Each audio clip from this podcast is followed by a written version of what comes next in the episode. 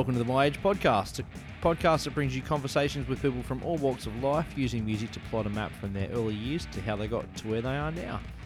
What's going on? Episode 30. Thanks for hanging out. Pretty stoked. um, look, yeah, thanks for checking out. If this is your first episode, uh, thank you for checking out if it's the 30th episode, 30th episode, and thanks for checking it out if it's fits somewhere between those two numbers. Um, I've had a fantastic time doing each each of these episodes. It's been a blast, every one of them, um, and I and I hope you've got a kick out of them as well. Um, yeah, the feedback I'm getting is always fantastic, and it's always appreciated. Um, like yeah, and the plan is to just keep going with them. Um, I've recently lucked into getting um, someone to help, oh, a few people to kind of help me with guests. So, um, you know, I won't promise it, but um, there's a chance that you know, if the, if this all goes to plan, I might actually be doing two two a two a month again, as opposed to just the one every month. Um, but again, don't hold me to it. So, yeah, hope everything's cool with you. Um, and remember, if you like what you hear and think this or any other episode is worth a dollar or two or five or whatever, um, go to paypal.me slash my age podcast or one word, my age podcast, and donate to the cause. Um, I guess basically to help keep this ship afloat. Um, every cent helps, uh, and definitely never expected, but definitely always highly appreciated. So, yeah, there's that. So today's guest is the fantastic Alison Michalk. Um, she's been a huge inspiration to me personally, and I'm sure to a lot of other people, and constantly amazes me with her achievements that she's kind of the, the goal she sets and the kind of achievements she, I guess, fulfills. Um, so get comfy, settle in. There's no point in me kind of rattling them all off because she'll do a better job than I ever. She does a better job of explaining what she does better than I ever can in this little preamble. Um, so yeah, get comfy, settle in, and let's start the show. Alison Michalk, cool.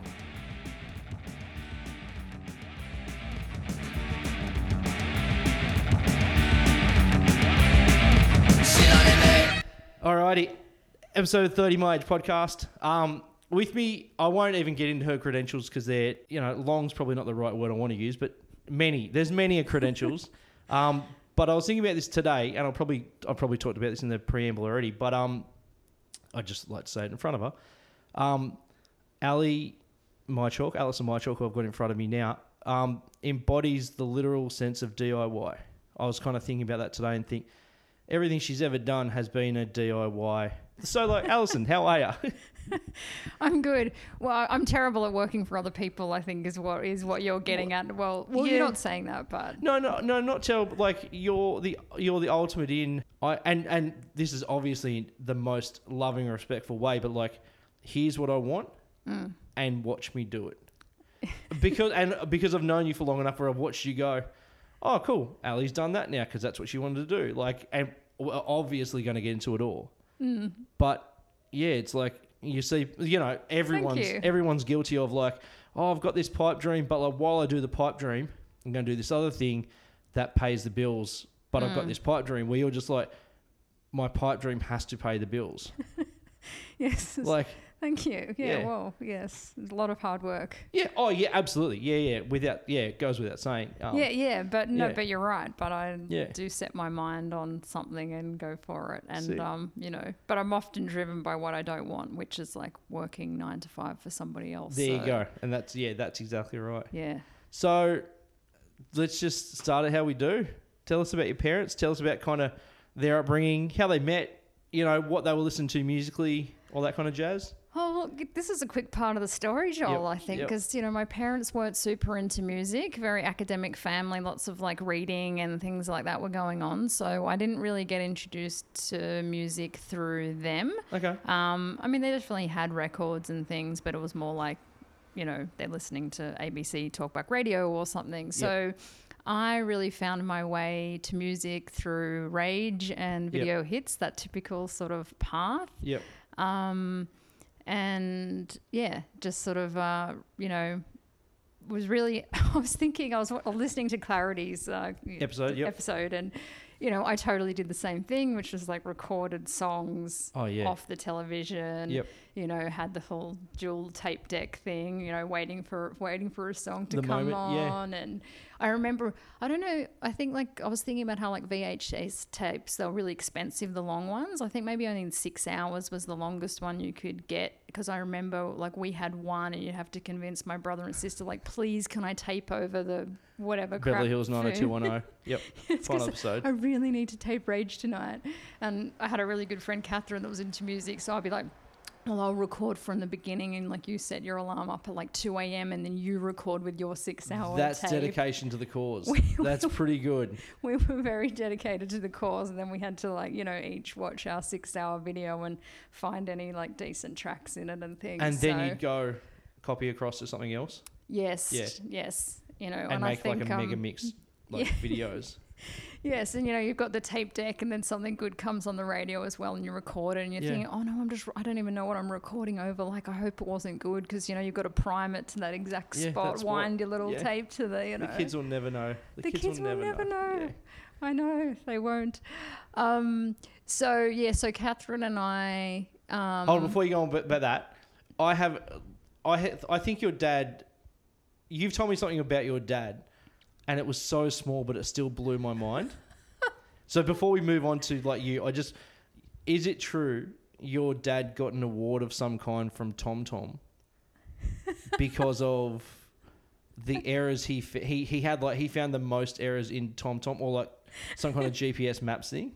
yes, yes. That's amazing. He's really into technology and he Yeah. always has been. So he's really, you know, he's really into his GPSs. It's just like a joke almost. But he like was just constantly sending in error reports to them and he sent in like thousands of like this is a one way street, this is a blah blah and they sent him an email. Well like thanks so much, Graham. We'd really want to give you this um this whatever GPS free. he wrote back and he was like, Well, I've heard there's some problems with that. I'd rather wait Good. till the new one comes out. Good. That's how to do it. Like, look, don't give me an inferior product that's got that's riddled with problems.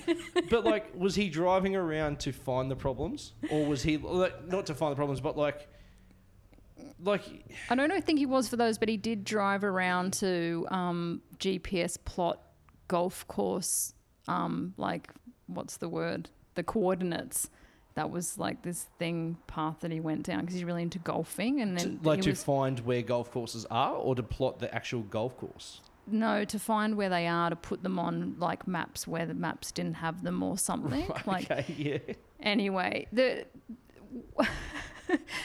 what um, I can credit my dad with, um, GPS stuff aside, is because he was really into technology. I got onto the internet really early, Super so early, like yeah. maybe 94, 95. Yep. Um, and I remember being at a friend's house, and her little brother was like typing away on the screen and laughing his head off. And I'm like, "What are you doing?" And he's like, "I'm talking to people." And I was like, "What do you mean?" Like, you know. And I went home to dad, and and he was like, "Oh, yeah, well, yeah, you just need a modem. Like, I can get you a modem from work or something." But he So- wasn't up on this at the moment. We Like didn't- time. He wasn't no, we didn't have a modem then. Um, and then we got one, and then I joined this like local bulletin board, and Yeah. it was cost me seven dollars ninety five a month, but I had to send a check in the mail. So I had to like give mum my pocket money. She would write me a check, and I would post it, and I have to post it in time that it didn't run out at the end of the month. So they'd be like that they would get it and renew my like subscription Where were they based? for the month. It was a local one. They were in Meadowbank or something. So I Okay. joined that same local bulletin board that this this kid was on, Nick. And um, anyway, wow, that's bizarre. I haven't thought about that for a long time. Yeah. But yeah, so I got on the internet Yeah. s- super early because of that. And now I work with online communities, but that's like almost the end of this. Did your dad have like a weird? so my old man was very up on tech. Well, up on technology for a guy who didn't work in technology. If that makes sense. Yep. Did your dad have someone like kind of competing with to like one up the Joneses or anything, or was he just like, I'm just going to do this? Yeah, well, he'd always been into like building his own computers and Okay. worked in programming and things like that. So, um, yeah, there's a yeah, yeah, That's it. yeah, yeah. So yeah, it made a big difference to me to get on the internet that early in terms of what I sort of went on later to do in Absolutely, terms yeah. of my experience with online communities. But yes, so go Graham. There you go. So let's we'll go. We'll pick a song. Is there anything that kind of sums up your parents maybe a, a song they just kind of drilled into you subconsciously, or that just happened to be on all the time? Not not really, but but in so in this era is when I started going to shows. So Yep. I'm going to just explain that and then jump to the song. So Catherine and I started, you know, reading drum media every week, Yep. and we would make sure we went and got it religiously, and we would look through it, and we would go to like any all ages show that was on, like if it was in Sutherland or Hornsby. Or Where were you living? I was living in Eastwood. Okay. Yep. Um, so we would just go to as many bands as much as we could. We Yeah. didn't really care what it was. If it wasn't all ages and it was in drum media, we were happening. going. This Yeah. was sort of like, you know, Friends of Rum, Nitocris, Def FX, all that sort of era front end loader. Like there were certain bands that did a lot of all ages shows, Frenzal being one of them. And um, yeah, I really cannot tell my story of my experience in the music industry and in music in general without Frenzal Rhomb playing a massive part Yeah. in it. Yeah. Um, they sort of have popped up at many points throughout the time. So I have chosen Frenzal Cool. and I've chosen chemotherapy. Sick.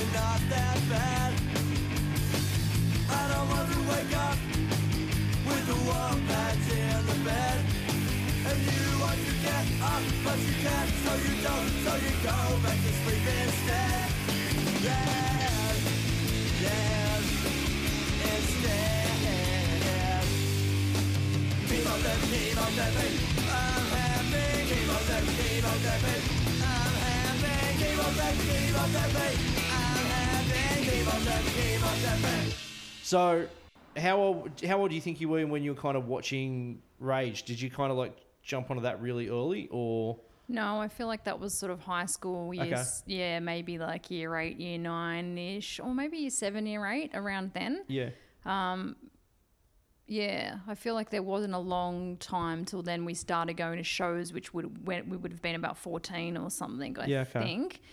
Um, although I, th- I think one of the first shows that I like, I think the first show that I went to was You Am I at Manly, and that was like Berlin Chair era. So that was ninety. Youth centre, or was it a festival? Youth thing? centre. Okay, yeah, yeah. So I would have been in year nine then, I think. So, and I do remember that night really vividly. I remember the point when Catherine and I at first, because like we, you know, watching Rage, but then actually realizing, oh, some of these, you know, some of these are bands and they're bands that play, like, Yeah, and they seeing, do stuff. Yeah, Seeing shows, like I remember that being a revelation where it was like, oh wow, like that You Am I band's Yeah. actually playing a show. Um, so we went to that show and we went to lots of shows at, at, at Manly after that. How were you getting to Manly? Like, were you were people driving? Were parents driving you and kind of hanging out, or were you catching catching the ferry across? Or Uh, I feel like parents drove us. I remember, I remember, yeah. I actually got arrested for underage drinking at wow. Ah. Manly and I had Oh, to. look, that's a rite of passage. I'm going to put it out there. Drinking at Manly Youth Centre is a rite of I know, passage. right? Yeah. Yeah, it was. And Were you drinking there or like the cricket oval down the road? at the Oval. Yeah, yeah, so that's And- yeah, that's yeah. where it all went down. Yeah. I remember the, the cops came over and asked for our ID and so forth. And I remember they got my wallet and he went through one card at a time and he looked at it and then he threw it on the ground, like just tossed it like a frisbee. So he each one and he just went through everything, like my bank card, my everything. So there was like 15 cards in there and he would just frisbee them and then he's like, pick up your shit. Like it was a pretty crap thing to do. How drunk? Like, were you really drunk? No, You no. just yeah, okay, right, right. Well, yeah, no, not super drunk, but I had to ring my parents and get them to come and pick me up, and they were furious because they were like all dressed up and they were supposed to be going out to to dinner somewhere, and I'm at the like cop station. So yeah, mum still uh, brings it up every now. That's fair enough. just just to remind you, you know, you're not always perfect. There was that one time in whatever year it was at Manly Cricket Oval.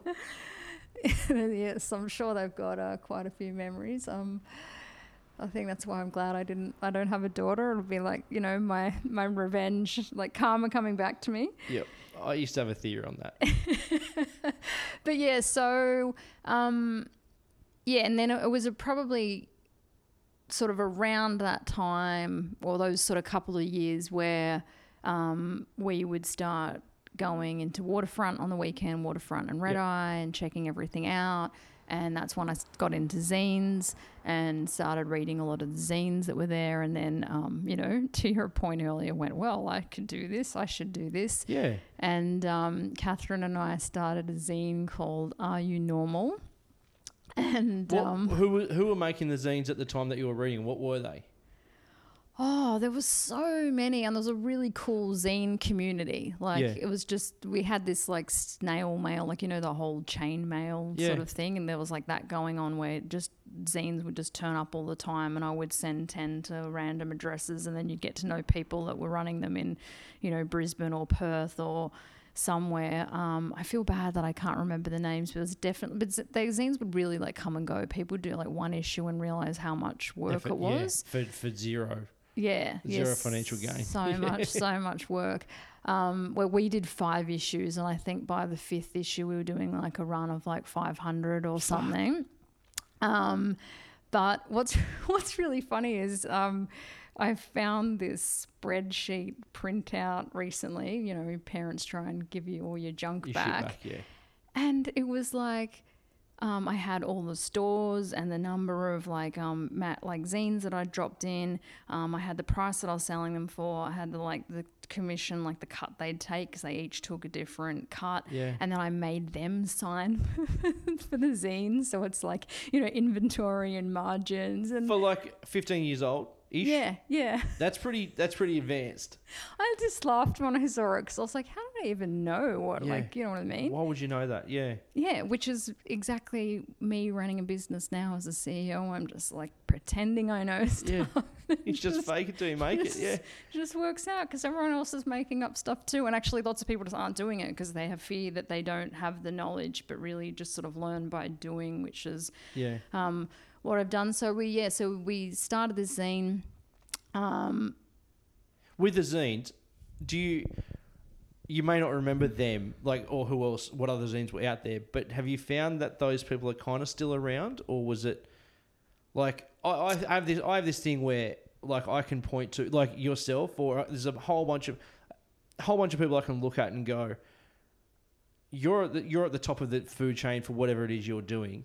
Mm. But I remember you and I used to go watch this band, like just as no as like random kids. Yeah. Like, are those people still around, like doing stuff in editorial or or like in something, or they're just kind of I think there were people that were illustrators and things that definitely went on. Like there's, I you know, that I went on to see and think, oh, that's that same illustrator. But I didn't meet a lot of the people that were Okay. doing zines, and because it was just a name, you know, we didn't. There was no way of like. so looking no them one up ever on- attached their name. Sometimes, all, but okay. often not as much because people were using like post office boxes, and sometimes you didn't even know who did the zines. Yeah, okay. Um, so yeah, I imagine some people would have those. So yeah, cool. Yeah, so the third issue was awesome. We did the third issue was my favorite, and we had Frenzal, front end loader, and we got an interview with NOFX, and you know NOFX never do interviews Ever. And It's like so. This would have been this was 95. Okay. I feel like that came out in 95 because I changed schools and I went to this new school. Yep. Um, but um, Hey, sorry, how did you get the know? Yeah, like they they write in their albums like don't contact us. So they like at that time they were writing like don't talk like do not ask us for interviews. We're not interested. Yeah, yeah. I know it was a total coup.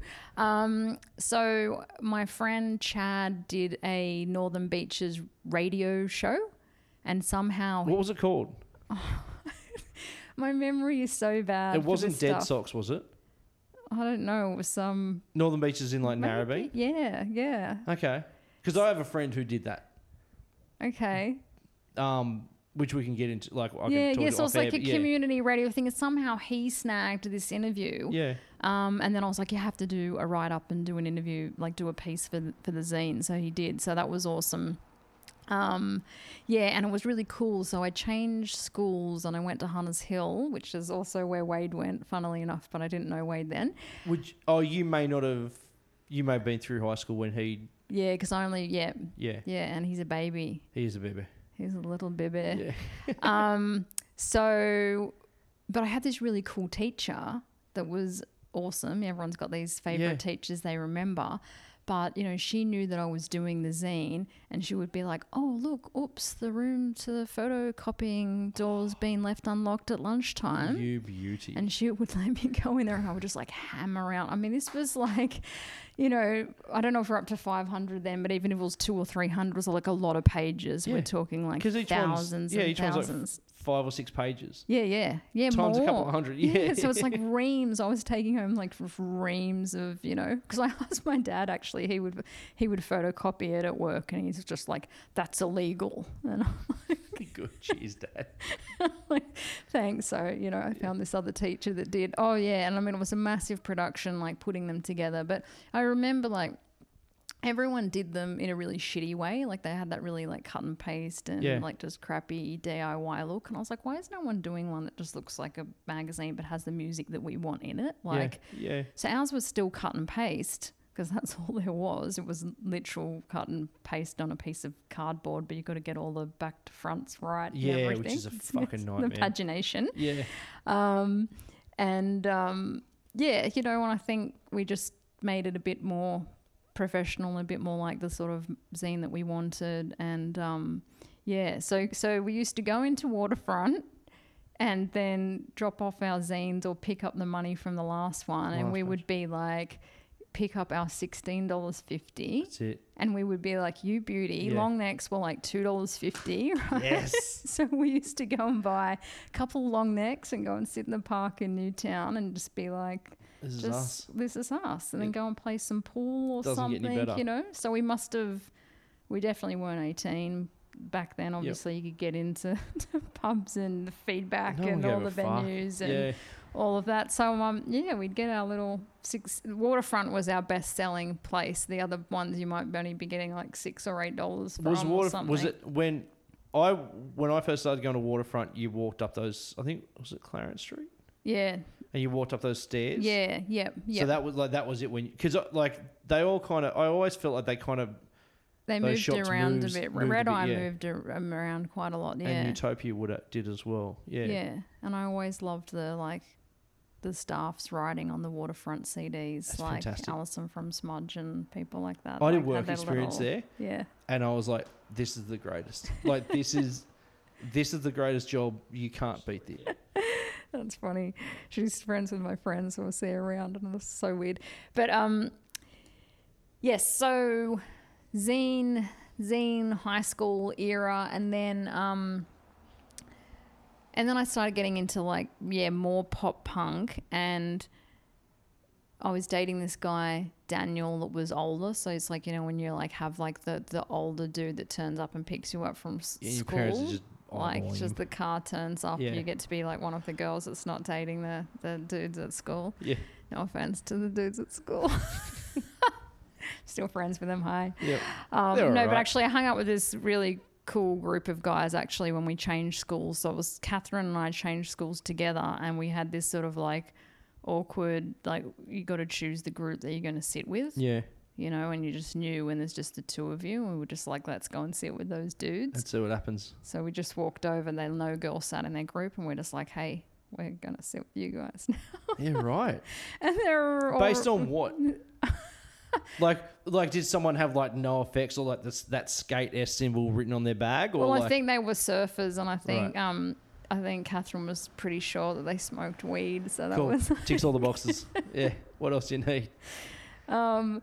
So then we went and hung out with them, and they yeah. So a lot of those guys, yeah, they surfed and skated, and I skated with them, and um, got into more punk. But then the my point about Daniel, the story was that so he lived up at Forster, and we used to spend summer with his mates, and I I would drive up. So I had a car, and then I would just be we'd be driving around looking for good surf, you know. Yeah. So people would get in, and you'd be picking some mate up, and you'd be dropping someone off, and you you know you'd be just have your tunes in the car. And one day someone left this awesome cassette tape in my car, and it was so good. And it's like I didn't even know all the bands on it, but it was just like I was just oh my god, I love this, and I'm not going to give it back. Awesome. And I felt really bad because it was like a mixtape. Yeah, it was a mixtape. Had... It wasn't like a compilation. It was, it was like a proper. Someone had put the effort in. Yeah.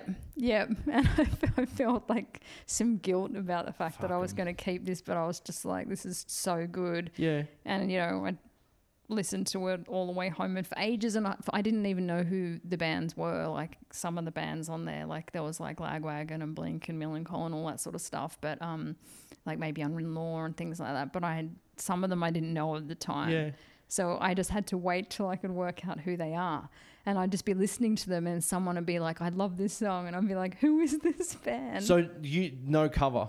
no cover. Fuck. No cover, just a tape of goodness. Yeah. Yeah.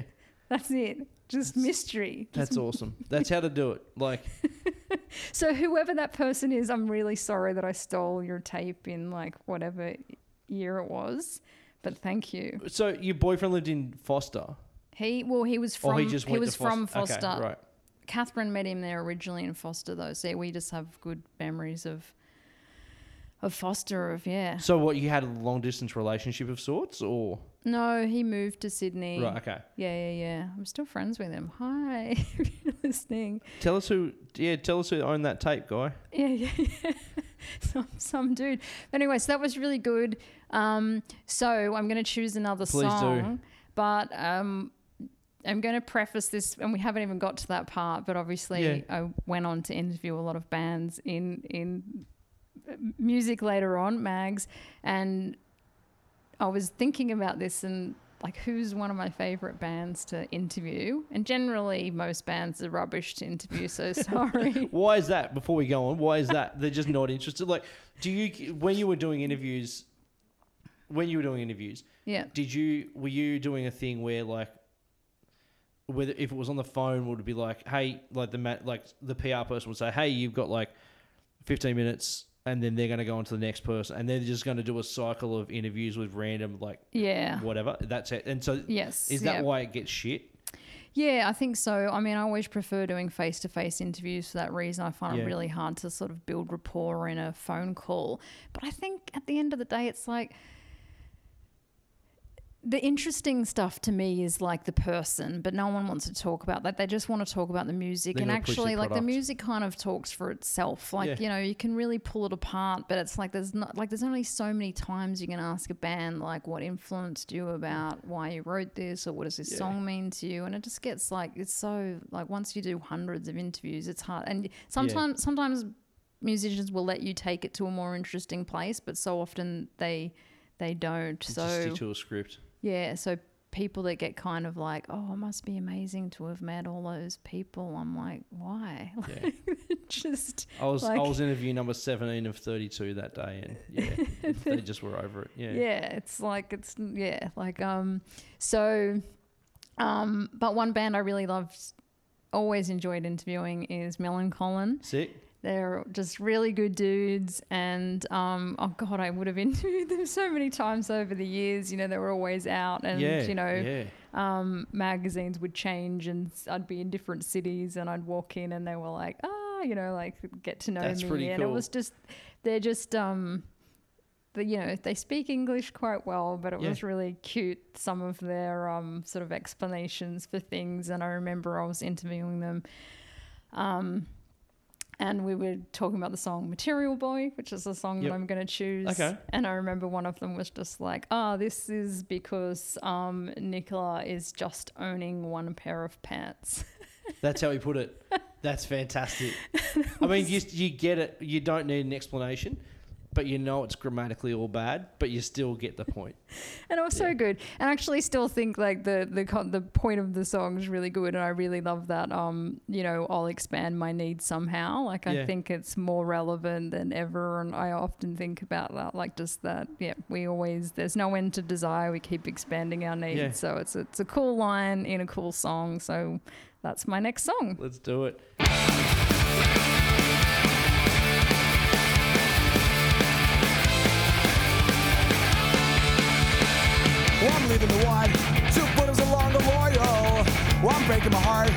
The passion to the third world turns to green.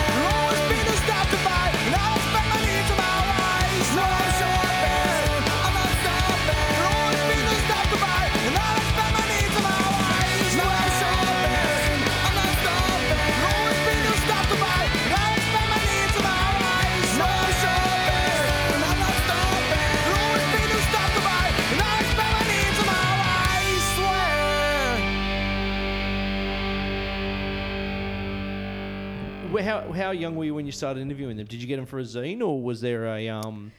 No, so I didn't. So jumping from the story, so I go from high school and I have this I remember having this argument with my mum in the kitchen about how I'm not going to go to uni and get a job and work 9 to 5 for the rest of my life until I die. And I'm just like yelling at this like an angry teenager, you Yeah. know?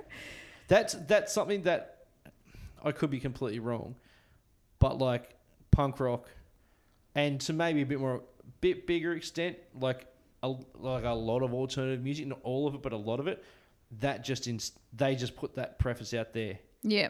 Like Yeah. there aren't many other styles of music that kind of say no, you don't have to do that. Like Yes, that's true. like you know country or rap's a bit different. Well, rap's very different, but like pop stuff, it never. Raps like make a ton of bling, but we won't really tell you how. Yeah, just but, like yeah, make a lot of we just have it. like we just have. Don't don't ask where we got it from.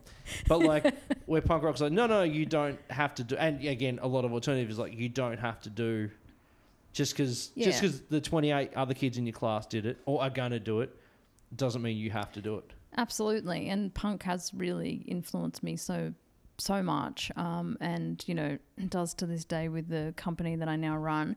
But um, yeah, so I remember sort of yeah, and I'm, I've always been sort of big picture thinker too. Like I look at your whole life and sort of work backwards from there, and I'm just like, well, that seems crazy, like you know. And my parents had just had one job their whole life, which was you know more more common then, but I was like, this seems crazy, but one day I decided, oh, well, I could go to uni and do journalism because I like doing the zine and maybe I could become an editor of a music magazine. Like that would that would be cool, you know. So I remember sort of saying to mum, well, you know, there's this course at Bathurst, but I'm not going to go there, you know. And mum's like, well, why, why, why not? And she she says now she was just really like, just so excited that I thought about it, but just trying to sort of you know downplay that I was actually considering going to uni. Yeah. So for anyone who doesn't know, Bathurst is it's a big country town. Yeah.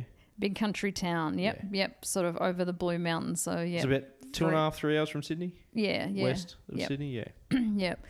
Um, so what was really cool actually about their communications degree that I did um, was you could submit stuff in year 12. You had to do an essay, but you could submit other supporting material to show why you wanted to do this comms course. So I sent them my zine and they gave me preliminary kind of acceptance into the Fuck course. yeah, that's awesome. And it was just like they were still going to look at how I did in the HSC, but my whole HSC wasn't, you know, like, you know, I wasn't um, just wa- banking on. Yeah. I didn't have to get this particular mark Yep. necessarily. I just had to get a good enough mark. Yeah, yeah, yeah. they didn't tell me what it was, of course, but I love that they went off, you know, like you being able to show them that you've already put effort in. Yeah. Um, so I got into that course, which was amazing. So many of my friends, you know, friends to this day, when you all move to a town and live together for three years, it's just incredible. Um, so did this really great um, comms course there, and then did my you had to do an internship for one of the courses, and the my friend Nellie, who was also from Bathurst but had finished, she was the editor at the time. So I went and did my internship there, um, and then graduated from uni in '99. Yep. Had a like, oh my god, what am I going to do with my life? Like, um, Now what happens? you know, wow, Yeah. I think I've got to go and get a job of something. And I went and started working in a pub just for money. And then um, while I was going to decide, and then they recovery rung and offered me a job as assistant editor. Um, so that was, I think I was 20. Yeah, I was 20. Okay. Yeah, I hadn't turned 21 because I had my 21st there and got really drunk and fell asleep under someone's desk. And there's a photo of it in a magazine somewhere. In a recovery magazine. Yes. So, like we all like a lot of people I talk to, ob- obviously talk about rage and recovery. yes. So this was a magazine that kind of yeah, revolved around the show. So this publishing house had the license from the ABC to do the magazine that went with the show. So Yeah. the show was filmed in Melbourne and the, the magazine was done in Sydney. okay. and that was by Terraplane Press, and they did Juice magazine as well. Oh, so that's that right, was yeah. So that was a great um, mag. What was the what was the purpose of the magazine? Was it um, to dig deeper on the stuff that they talked about on the show, or was it other stuff that would come across better as a, as the written medium as opposed to a visual? Look, I think there was a bit of crossover, but I think it was really just an opportunity to, you know, Just push the brand. kind of partner with them and you Yeah. know work with that brand and have a print version of it. So um, yeah, so that was um, just nothing but good memories working there. Yeah. Uh, awesome company to work for. Um, you know, I'm 20, record companies have money. There's just Oh, people are buying CDs. People yeah. are buying Yeah, CDs. it's the peak of it, there's, yeah. there's shows on. There's like opening parties. There's launches. There's like you know awesome big day outs, and just it's all happening. It's just a really good time. Um, I remember my boss one day was wearing a shirt, like a collared shirt, and I'm like, "Why are you wearing that?" And he's like, "Oh, because my other clothes are dirty." And I was like, "This is my, Yeah, this is my kind of it's place." my people. Yeah. Um, yeah, so and yeah, there was a few magazines in there. Was Juice and Recovery, but then some other mags. But um, yeah, I, so many good memories. But one particular cool one was I was standing at the fax machine As you do. waiting to send a fax. Yep. So think like email, but like you do it in reverse, and you print it out, and then you send it to someone you send it in a machine. in the machine. Yeah. And so I'm standing there, and this fax, you know, they're coming out slowly as they do. Yep. And it says Foo Fighters in store today, 1 p.m. or whatever. Was it at HMV downstairs? HMV, and it was fucking pandemonium. pandemonium. The fax was not to me, Joel, Oh right, okay, right, cool. but no one knows Yeah. that. Yeah, they, well, the statute of limitations well and truly over. Yeah, That fax never saw the light of day, and I took that, and I'm pretty sure I actually ran to Pitt Street because it was like twelve thirty or whatever. was like it the an, show was, was it an to invite? start. Like, hey, here is use this to get in. yes, Because I remember getting there and I was just like, oh, I was standing at the top of the stairs going, this is this isn't like I can hear it, but the, I can't see fuck. Or they may as well have had, you know, you could tell it was live, but you couldn't see anything. I couldn't see anything. yeah, well, it was down. It was in the Yeah. store. It was yeah, Yeah. it was yeah. So no, I think they just invited like press and competition winners and things. Yeah, So um yeah, I just ran to the city from Surry Hills with my invite. It was to Juice magazine, so sorry Juice. yeah. Um, but it was great. And the crowd, I was standing on this milk crate, and the stage was probably like milk crate height. So Yeah. everyone was sort of between us, but I just got to like look at Dave Grohl view, and just yep. feel like they were just playing this show for me. So And that would have been the one after color, color and the shape, or was it color and the shape? We don't remember. I think it was Color and the oh, Shape. It was okay, right? Yeah. Would that that be like 2001? No, a bit after that. I Because think I wasn't there for that long because Recovery folded. I think it was the, that would have been the three piece, the Nothing Left to Lose album. Okay. Yeah, where they Your- did as a three piece, but then they got shifted. Your I only recently Fighters. just I only recently just watched the doco again because I was like, oh, I like this and put it on, and so that's yeah. I'm actually. This is. I was going to say a fun fact. It's not necessarily. No, a fact, but me.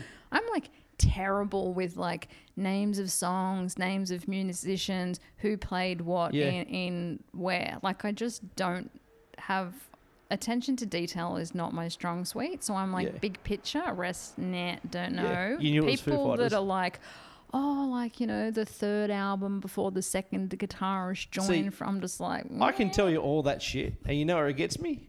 Nowhere. it gets me nada. Like it's it's a fun fact. Like I can pull out fun facts about anything, and then go, but what did it like? What financial gain did I get from this? Nothing, because that's why I'm here. You get to be here hosting that's- this yeah, marvelous helps. podcast. Yeah, yeah. So Um, yeah, so not good at that, but I think that's what I learnt from running magazines. Um, and I sort of took that skill later on. It was more like it was running a business. So recovery folded. yep. ABC show got canned, so then there was no magazine because the license was based on that. What? Why do they like? I just remember ending. Yeah, I don't know. I think Like- it was just like an ABC funding cut thing. Okay. So it was just dead. And then I, the magazine folded. I got a seven thousand dollar retrenchment like check, which I was twenty two, and it was just so much money. So much. Like I was crying, but then I opened the check. And I was like, Yeah. And You're still crying, but but, I'm a like different crying. reason. Yeah. well, I was, you know, I was pretty devastated at the time because I was like, there's just not going to be any job that that good that's or that, that, relevant. Yeah. Like that's it. That I've peaked. Yeah. Like my life's over 20, now, yeah. and that, like that's it. Like Yep. what am I going to do?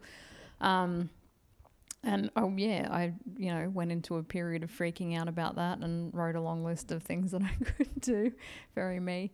Um, and then I got a phone call from Next Media, and they asked me if I would was interested in putting together a magazine for a younger audience than Rolling Stone, so really similar to Recovery, and did I want to put that together? Yeah, wow. So I went in and I had this really long list of questions, you know, like how committed are you? How long are you going to give it to work? What Yep. sort of circulation are you aiming for? Like what team would I have? Like what's your marketing budget? You know, like is you know all these questions. You know, I'm 22 or maybe 23, Yeah. 22 at the time. You know, they answer them da da da da da. da. Yep, great. Offered me the job. Oh, so they they okay right? They had they had the answers for you. Yeah, well, they knew they they had answers that sounded good to me at the time. Yeah, You know, As a twenty three, like you were as, As a twenty three year old, didn't you were content. know. Yeah, yeah, someone that was just, you know, making it up as I went along. yeah. But I was trying to gauge, you know, like, yeah, if it had any viability or not. And then so I start and they go, cool, that's your desk there. Uh, the toilets are over there. Uh, you share a designer with a Australian guitar and you have five weeks to get the first issue out and you have a budget of $5,000. And I'm like, I mean, you can't do doing a magazine in five weeks is just. I mean, you do it. You do them in four. You do a magazine in four, and that is a shit ton of work. So we had an extra week essentially to make a magazine out of nothing. So, but what did you have? nothing. Like, so nothing. And Australian Guitar was bi monthly, so it came out every eight weeks. We actually came out every five weeks, so we were a little bit sneaky and did like, you know, one less issue a year. Um, but a five week and eight week schedule with a designer doesn't work either. Um, and we had nothing. We didn't have a name. We didn't have anything. so the clock started when you sat down. yeah. Fuck. And five thousand dollars is also nothing because you're you have no staff, so you're buying all your stories. So I'm just like ringing every music writer that I know. I'm ringing all the photographers, like Tony Mott, like saved the day on like a million occasions. He would just like just bring everything in, just get you know do whole all the poster sections for me. He Of would just yeah. let me out his photo cabinet. Like I would go around to his house and just be like just rifling through his like negatives. That would be insane. Oh, so amazing. Like, fuck. Um, go Tony. Yeah, Yeah. yeah, he was So, great. so, so Tony is the for people who don't know, Tony Mott is the the photographer, the music photographer. I, I'm I'm sure he does other things like in other fields, but like oh, I mean if- that's it. He's done all the yeah. chances are, if you saw a live photo from the 80s, 90s, and then even beyond, it was him. Whether it be at a big day out or a festival Yeah. or a promo photo, or whatever, he was the guy. Yeah, he was, and he was just so great to work with, and just you know, like just yeah, made made it easy, which is what we really needed. So he was super helpful. Couldn't have done it without him. But um, yeah, we had Joe Ferrara who'd worked on was working on Rolling Stone, but had worked at Next Media. So we had a I had a few people I could sort of call on to get it all together. But um, I was like, five weeks is not possible. This can't be done. And they were like, UK is bringing Kerrang mag out and it's coming out in five weeks. You have to be on the stand before Kerrang. Wow. So just magicked this magazine out of out of nothing. And So where um, did this was Blunt, yeah? this was blunt. Where did Blunt? Where did the name come from? Um, And that's such a fucking high school. Like, what does your name mean? Like asking a asking a high school band, like, what does seven heads of state mean, or whatever. Like, you know, yeah. What what where what was it? Oh, we totally Think- skipped Esky because remember Reco- that's right. The show folded and we couldn't call it Recovery. We changed it to Esky, and then Esky Mag was around And- for a while, and people loved that. And then it was the one that they axed eventually because that publishing house had dramas. But yeah, Blunt. Um, I don't know. I remember sitting around coming up with a whole heap of just. I don't. We probably only spent like ten minutes on that. 'Cause Who that's all you knows? could do. Because we're just yeah. like ah, blah, blah, blah, and I don't know who did come up with the name. I'm not sure it was me.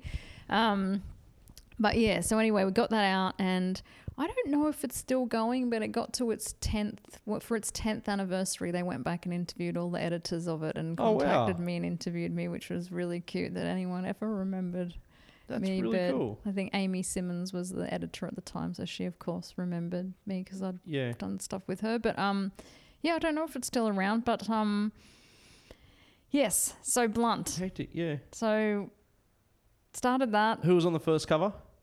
Slipknot. Ah, yes.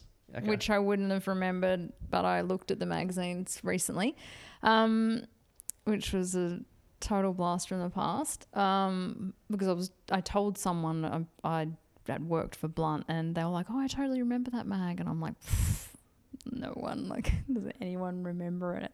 And they were like, "Oh, you guys did so much for hard music. Like it was you Yeah. really influential." And like I remember that um, CD cover mount that you did with like Prom Queen, and I'm like, "Wow, like, yeah. this is yeah and i was like yeah that i was like i can tell you how that came to be exactly. Um, which kind of leads me into my next song but so here i am working for music mags for years. You know you're going to a lot of album launches people want to give you cds you're going to shows you know pr people want to talk to you blah blah it all becomes work you know? Yeah, like yeah. it doesn't take the joy out of it but like everyone's kind of angling for get something from you.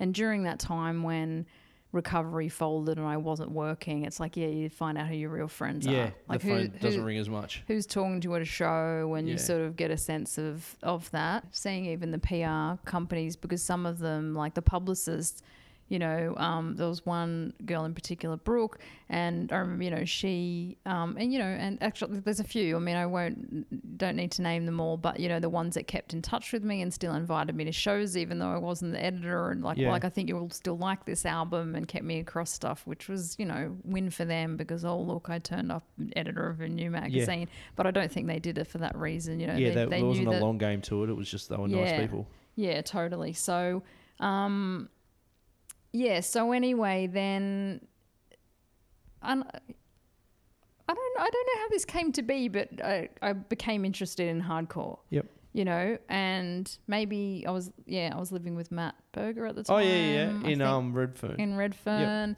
Um, you know, so I started going to those shows, and it was just so fucking refreshing. Can I swear? yeah, dude, dude. Cock shit like balls, whatever. like Earmuffs. like work Yeah. work podcast like do they Yeah. to be deleted um yeah you know and it was just it was just yeah it was just amazing and you know uh bands weren't playing because they were hoping to get on the cover of a magazine and they weren't angling for the next you know deal or Yeah. anything like that there was no commercial and there there's probably still not much commercial viability to hardcore music a lot more now Yeah. than there was pre Parkway Drive Yeah, yeah. but you know, um, so it was great. You know, it was just totally different, fun. I don't know. It was just like a not work thing for me, and I just got so drawn into to that world, and you know, the people that I met, the you know, friends with so many of them still now. Um, and it was music that you know I've never been one for listening to hardcore at home. Like for me, it was all about the live shows and the experience. Yeah. Like it's just um, Which I think is a big thing of that is I'm gonna say we're talking, you know, early two thousands. yep, A big thing for that is that a lot of bands struggle to get their like the the, the CD or the, or the music was just like something to keep you tied until you went and saw them. Like it was the album was Mm. never a good representation of them live. yeah, It was just like, hey, here's what you can listen to while you're not coming to see us. yes, Just to keep us like keep us in the front of your mind and then Yeah. come and see us kind of thing. Yeah. Yeah. yeah. so this is my next song, which has to be an irrelevant song. Relos. And um, hard choice, but I'm going to go with Afterwards. Fuck yeah. So why this? Was this on like yeah? Wh- what about this? Does this? Well, they were definitely just a standout favorite band for me from that era and that Yeah. time. I mean, they're they're they're amazing, and I love them. And um, EP is a game changer. yeah, yeah, not on Spotify. Like, still, how is it not? Yeah, we can talk about that one off air. Yeah. Oh, okay, yeah, yeah. Maybe delete that. Before we listen to the song, you were saying about the CD. What did you call the CDs that come with the albums? The the um magazines. Oh, the cover mount. So, I've always thought that they were really uncredited. Like it was an uncredited, or not uncredited, but like people just kind of assume that magazines would come with CDs every once in a while, but like they were a really good way. Well, like ob- obviously the internet was around, but there weren't sites to kind of promote music. Mm. So like it was another way to kind of get like another way to have a free comp thrown in your face, where like you it would be like one curated by Graham or or Graham from Zist or like Jai Belopa like would cu- curate this CD and just go, hey, well like a relevance on that, and there here's thirteen other songs that some you may have heard of because they're on Resist, or I remember hearing "Give Up the Ghost" for the first time from one of those CDs and going, "What the fuck is this?" like I had no, they were Yeah. not on my radar, and I remember getting the CD going like, going to Graham going, "Hey, there's that "Give Up the Ghost" band, and I need everything you've got." like, and he's like, Yeah. "Oh, well, they used to be called American." I was like, "That's cool, just give it to me." like, that's cool, yeah. Yeah. And so that was so, and like you know, it was a weird time because not long after that there was heaps of file sharing and all that kind of shit. Yeah. But it was just in this sweet spot where it was just like, you know what, for nine bucks, eight bucks, what was it? What was a magazine like seven ninety five, eight ninety five or something? You got a really cool magazine Mm. and a free fucking CD. I thought was, I always thought it was fantastic. Yeah, Yeah, so- yeah, and like I think so many of them that other mags had done, like they would let the label do it and it'd be like Universal, and they can choose whatever bands. and It'd be a really weird mix of Yeah. They just put There'd no Universal acts on there, yeah. where we at least. I mean, again, because I'm so busy, I'm like, great. Do you want to do that? Good, you do that. You Yeah, know, great. yeah. Next, needs to be Get- done by this date. yeah. you know? Get all the clearance for all the music and let's do it. Yeah, yeah, yeah. You know, and then I wouldn't think about it again until it was, you know, printed on the cover of a magazine. yeah. Um, although, funnily enough, we so this is before digital um, production as well. So the magazine would come back from like the, we had pre-press was downstairs, so they'd you know have massive printouts that you're looking at everything before it goes to press. And so Matt Reiki worked in pre-press, so I used to go down to look at the, um, um, you know the. Whatever the word is, I'm losing my mind. You know, to sub everything and check everything was right. And he Yep. would always be like having a go at me about like, why are you doing this? Why you should have this band on there, or this story is rubbish, or this. And he always had an opinion on things. So I was like, well, you write the bloody column then, Yeah. or you write the article. You know, great, sounds good, do it. And then that's he started writing a lot more for us. And um, Yeah, Matt right, Reiki okay. went on to become the editor um, later on, and you know, many people are friends of his, and yeah, he's got a you know another zine that he's done for a long time, unbelievably bad. Um, Yep. But anyway, I, I met Matt through him being his opinionated. Um, So he, he wasn't, he wasn't really doing any No. writing at all. No, no, he was just worked. He just worked downstairs and, And told me what I should and shouldn't be Just literally put his money where his mouth was and goes, I can fucking do this. yeah, yeah. That's so good. And I'm a big fan of that. I'm like, great. You think we can do it better or differently? Yeah, prove it. do it, you Yeah. know. Um, and you know that's something that I do with my business too. When I remember reading, it was like a Richard Branson quote or something, which was like, you know, the most powerful thing that you can say to the people you work with is, "I don't know. What do you think?" Yeah. You know, and I do it all the time. Like, I don't think you have to have an answer as the boss, and um, you know, I think it's good to be like, "Cool, have a crack at it. You want to do that? Great, good idea. You do it." See. Um, but that's, you know, I'd just rather delegate as well. Um, yeah, so where are we? Realize afterwards, let's listen.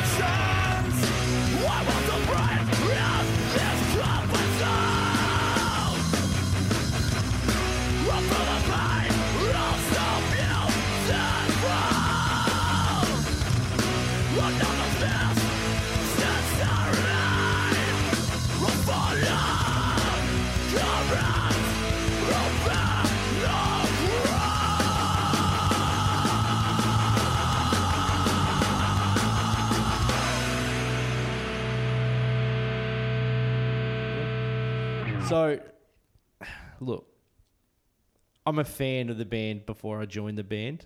I'll get that clear. But like, I couldn't pick. It'd be hard for me to pick a song from that EP. Mm. Anything particular about the song, or it was just like it was just the one. You know, Oh, yeah, I just love it. yeah. It's just the standout It's- for yeah, me. What would you choose? I, like I, Too hard. part of me would say like I'd go untitled Mm. because it's such a, it's. But then it doesn't like it's such a good song. But then it doesn't represent anything anything else on the album. So like, like quick like thirty five second Yeah. song blast in. Fuck.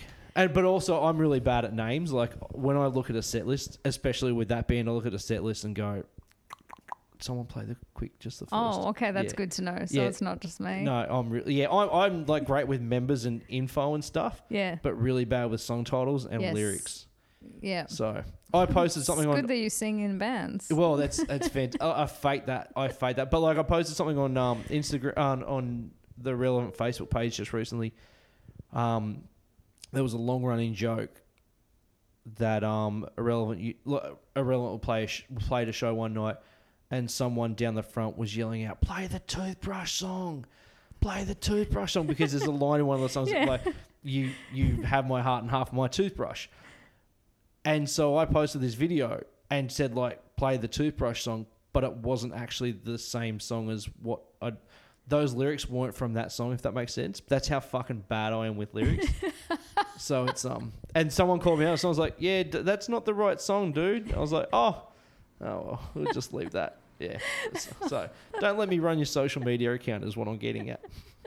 I won't be hiring you no, then, please. Joel. Yeah, I'm, I'm, there's my job interview done and dusted. Yeah. Um. Okay. Well. Sick. So So moving along. you left Blunt. Um, yeah, so I decided that the internet was going to take over print publishing probably a little bit before its time. Did you? Was that a um? Were you looked at? Do you think you were looked upon as like a a chicken little like the sky's falling, or were there other people saying that as well? No, well, so what happened was um, one of the parts of the magazine that I always really loved is um, we we had this um, section called "I Want New Friends." Okay. Um, so it was like a pen pal thing. right. You could write yeah, in. Right. Um, that, Favorite it might have been called like queen. "I Want New Friends in Recovery." But anyway, we had various versions of it with with the things. Yeah, it was great. It was like I like these bands. I live in you know Yeah. freaking middle of nowhere, like you know, and they just want to write to someone else and have a friend Yeah. that is into similar music because they live in Dubbo or something. You know, And there's only there's no one out there that's into that. Yeah. yeah. and like they had to send it to to us. And actually that was one of the first things I remember doing at my first job at recovery. Like there was just this box of letters and I was like, these poor children. Like they're literally writing to like, I want new friends. Someone save me. we have to like match these people up and you know I got all you know all, all organized and sorted it out and had it all oh, categorized oh, because that's and, yeah, you that's know, a thing you'd have to yeah we had to resend they didn't put their details. They didn't put their it had to go via you. Fuck. Yeah, and it was like a box of beautiful letters, and kids were sending you know posters and stickers to each other. But like the you know, it was like I just looked at this box and was like, oh my god, I've got to I've got to fix this. So anyway. Where I'm going with this is people got email addresses, Joel. Yeah. Like Yep. that was a thing. That was a thing that happened, and people got email addresses, and then they could email each other. But you know what? Bands got email addresses, and MySpace Yeah. came came around, um, and I just started thinking, wow, there's hang on, like people are waiting six weeks for a magazine to come out. Like realistically, by the time we do the interview Yep. and get it sorted, Oh, like yeah. we might do The the, interview weeks before Yeah. um, even trying to match up with like tours. You'd be doing a thing in June, but you're going to publish the story in September when they're coming out, or just Yeah. before to promote the tour. So like the lead time was months and months and months, and I'm like, this is really frustrating when you're so much of your content revolves around album releases and tours. It's all date driven, you know. But now we have emails and we have bands, so. Um, occasionally I would get like say Lindsay from Frenzal or someone to like respond to people's letters or things in the Yeah. magazine and I just started thinking, hey, there's just there's this is an opportunity because we can match bands and fans and everything like quickly with just get rid of the whole magazine bit in the middle, which is the entire thing that we're doing, and just get people together. So, and I started uh, Australian street teams. Oh yes, yes, yes. So that was another business that I did. Well, it was probably like my first business. It's a zine. Yep. I don't know if the zine counts making seventy. Well, with that spreadsheet you talked about, no, it definitely was a business. Whether it was financial is a different story, but it was a business. Yeah. So okay. Well, I guess this was you know The first proper one. business number two or something. Um, yeah, and I had a blast doing that, and I ended up doing it for like six years or something, like with you know other jobs and bits and pieces in between, and like I did a bit of tour managing with Frenzal and Taking sides. Taking sides, and uh, a stronger than hate tour in New Zealand. Oh, you went to that, did you? Yeah, Yeah, right. infamous. Oh, okay. Yes, yes, yes. Okay. But um, yeah, so I did other bits and pieces, but the street teams was really fun because we just stuck to music that we liked. So we were just working with like you know, Fat Wreck and Epitaph and Yep. um, just heaps of cool bands. Um, you know, um, you know. After the Fall and Gyroscope and Frenzal and just just good music that we liked Yeah. and um, I do partially feel responsible for the end of like, know how Triple J did the Saturday night countdowns, like the hottest 100 or whatever it used to be. I've forgotten what it was called, but it was like, or maybe it was top 50 or something. But they did a thing where you could vote, and they when they would play the songs on Saturday night. Triple J did. Yes. Okay. I've got no idea what that I've- is. I've forgotten now what it was called, but um, there was one week where I think seven out of the ten bands that made it into the top ten were bands we were That you were working pushing. with. Well done. And you know, we weren't encouraging anyone to like do anything they weren't Yeah. supposed to. We were just encouraging them to vote. We were just like mobilizing people to Yeah. vote, um, and they like, were like what bands do now with Hottest 100. like yeah, like what bands do now. Yeah, it can't have been hundred. It must have been top. I don't know how many Yeah. songs it was. Um, although there was one funny time where I was living in Brisbane with Wade and Kiss from the Scare. Yep. and I did email everyone on the street team and say and said if you get the scare into the top 10 Wade and Kiss said that they'll wash the dishes for the rest of the year That's awesome. and we sat around and we were like like come on come on you know and it came in at number 11 oh, tragedy. it was just so cruel. Those, those kids tried for me though. They Yeah, tried. Yeah. they tried their best You had the troops, yeah. Um, and you know, I think I'd always sort of, you know, had a, I was going to say good relationship with readers, but you know, I'd always, you know, like I had built rapport with them. So I think taking that sort of personality and writing over to the street team stuff and, Yeah. you know, then it was just great just getting bands. I mean, you know, you're getting emails directly from, you know, people like Lindsay who writes a fantastic email. He's such a good writer. Yeah. Um, so yeah, it was just really cool, and I remember um, we did we did a me first um, street team, and um, yeah, like Fat Mike was like that did like. 40% better than the last album that we sold in Australia or something like thank you and then yeah we want to give you like you know a heap of other bands and stuff so it was Yeah, really cool. cool. like I was like Fat Mike emailed me Yeah. like that's Yeah. pretty great Yeah. I would if I like I would still have that. If Fat Mike emailed me, I would keep that email wherever I went. I'd just like forward it to my next email address so I'd always have it. Yeah. we've probably got it somewhere. Um, but yeah, so did the street teams, and um, we can jump into the next song. Yeah, go for it. Yeah.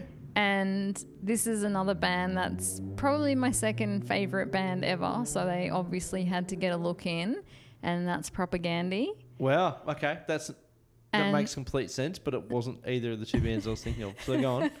Um, and this was, this was, well, it was it was hard to choose. There's two songs that I was really torn between choosing. Yeah. Um, and I'm just putting myself on the spot now to decide. Tell us what they are. Tell us what they are. Okay. Um, so nation states. Yep. Nation states is definitely a favorite. Yeah. Um, and then state lottery. So why nation state? Nation states. I Is mean, Yeah, sorry, the, go on. the lyrics of all Propagandhi songs are just Yeah. incredible Something on else, their yeah. own, you know.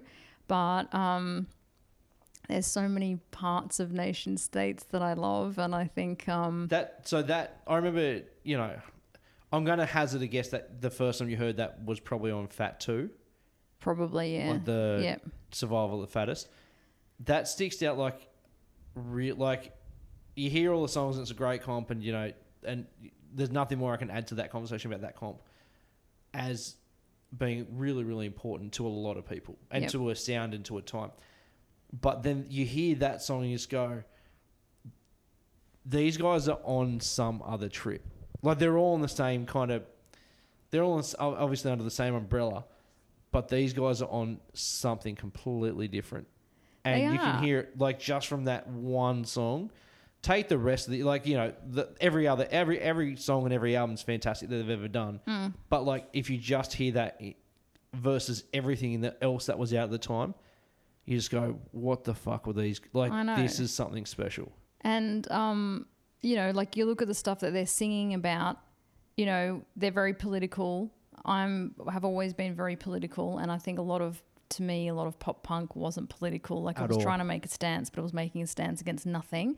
You know, and he was this band that were, you know, vegan and feminist and into animal rights and singing about like, you know, heteronormative standards back then. Yeah. You know, so you know, I, you know, like I'm a I'm a feminist. I've been a feminist, you know, since I knew what a feminist was, which is probably when I was 15 or something. So it's like 25 years. And you know, I was having a discussion with someone the other day on Facebook, and it's like it was around International Women's Day, and I'm like, I'm just so exhausted of having these conversations Yeah. because I was having them 25 years ago. 25 years ago, you know Mm. what I mean? I was listening to bands that were singing about this sort of stuff, you Yeah. know, and it's like, like it's a new discourse for a lot of people now, but it's not new. It's definitely- a yeah, lot it's of women. It's yeah, for like the the global zeitgeist, whatever. Yeah. It's definitely in the forefront, yes, yeah. but that doesn't mean it's a new thing. No, no, and it's not. Like, yeah, it's yeah. new to a lot of being brought to the attention of a lot of other people, of a lot of people. But you know, a lot of people have you know lived lived experiences, women and and feminists. That's now you know been going on for a long time. But um, the the other State I mean that Oh, on, the sorry. line in nation states, you know, you can tell by the smile on the CEO, the environmental restraints have got to, to go. go, I mean, so I was thinking about this recently because my company has become a B Corp, and I won't go into too much detail, but B Corps are companies that uh, believe in using business as a force for good. So Yep. it's like a certification program, a bit like Fair Trade Coffee. So you have to go through this really rigorous process to show that you care about the environment, your community, the people that work for you.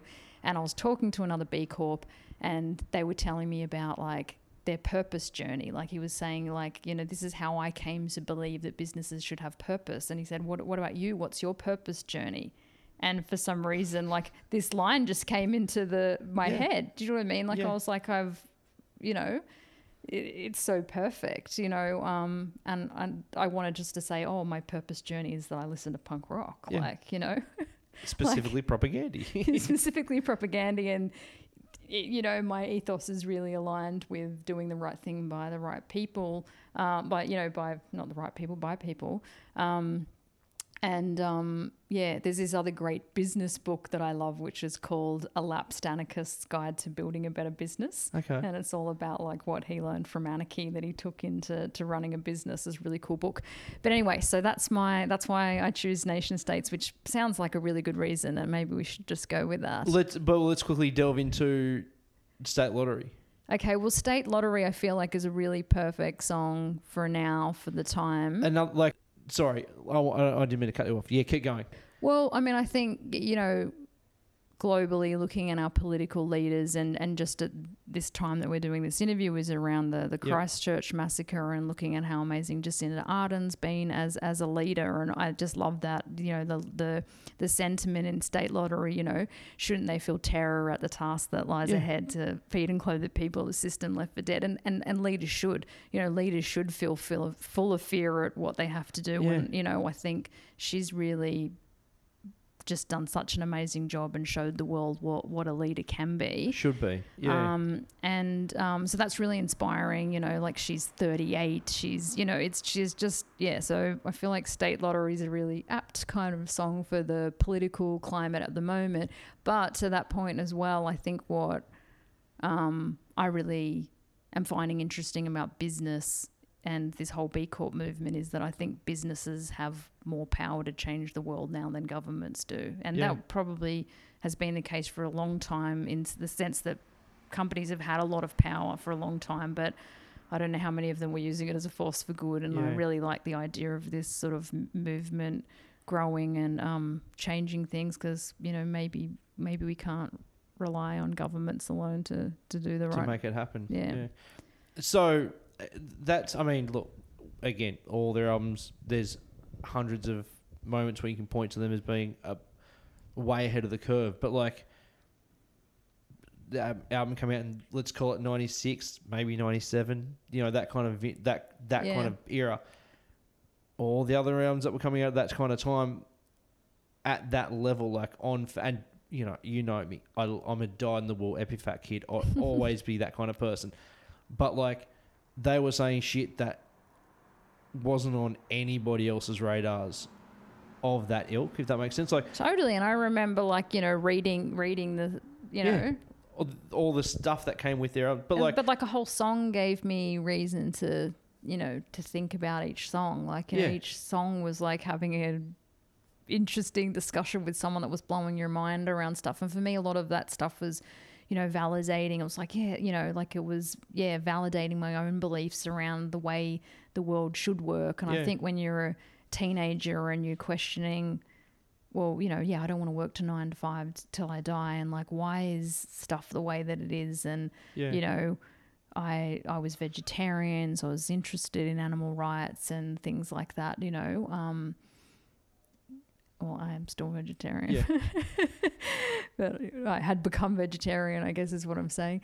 Um, yeah, so. Um, yeah, like just yeah, read, reading reading their lyrics on the little CD Yeah. slip. But uh, you know that song, you can you can drag that song out every every election, where no Yeah. matter where like and you know to say every election because it's a song that refers to newly elected Mm. leaders or whatever. Obviously, th- but like it's it's so perfect that it's you it can't be. You can't pin it down to that era. Like you, you know, you can say, oh okay, yeah, that's where the sound came from. now. Yeah, Yeah, it wasn't yeah, about yeah. Absolutely, like, and there were people weren't. I shouldn't say people weren't, but like a lot of bands weren't kind of even touching that stuff. No, And it take it took a band like Propagandhi to make a lot of people just go, oh, yeah, like Well, I think they're really There is smart guys, and I think you know they're they're they're intellectual and well read and well versed on things, and they they brought that intelligence to the music, and I guess that's you know something that I really and they were enjoyed. mid twenties or Yeah. whatever. Like Yeah, what the fuck? Like yeah, I just I just look back and just go, not many people were that, f- like that so far ahead of the game Mm. when they're in their mid twenties. People don't think like that in their forties or fifties. yeah, Like they just were on some trip. And It was just fantastic. So yeah. we could talk about Propagandhi forever. I you know. We I'm could. I'm a fan. Yeah. So hey, you know what? Let's just listen to both. Fuck it. Because because people deserve to hear both, and people, if they haven't heard both, need to hear both. Absolutely, very So, important songs. Thank it. you, Joel.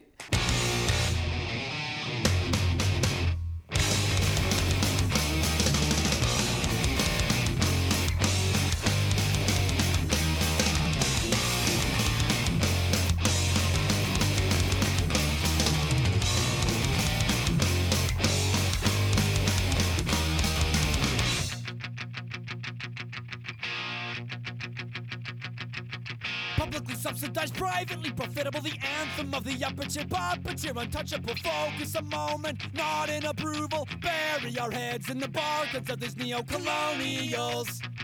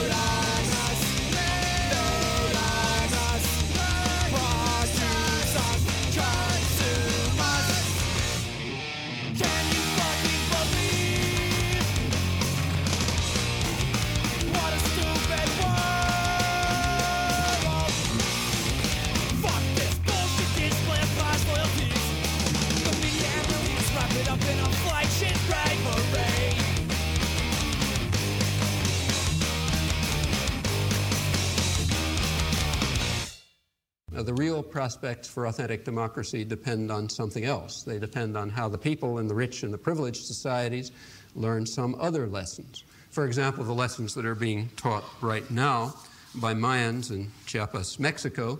They're among the most impoverished and oppressed sectors in the continent, but unlike us, they retain a vibrant tradition of liberty and democracy, tradition that we've allowed to slip out of our hands or simply be stolen from us.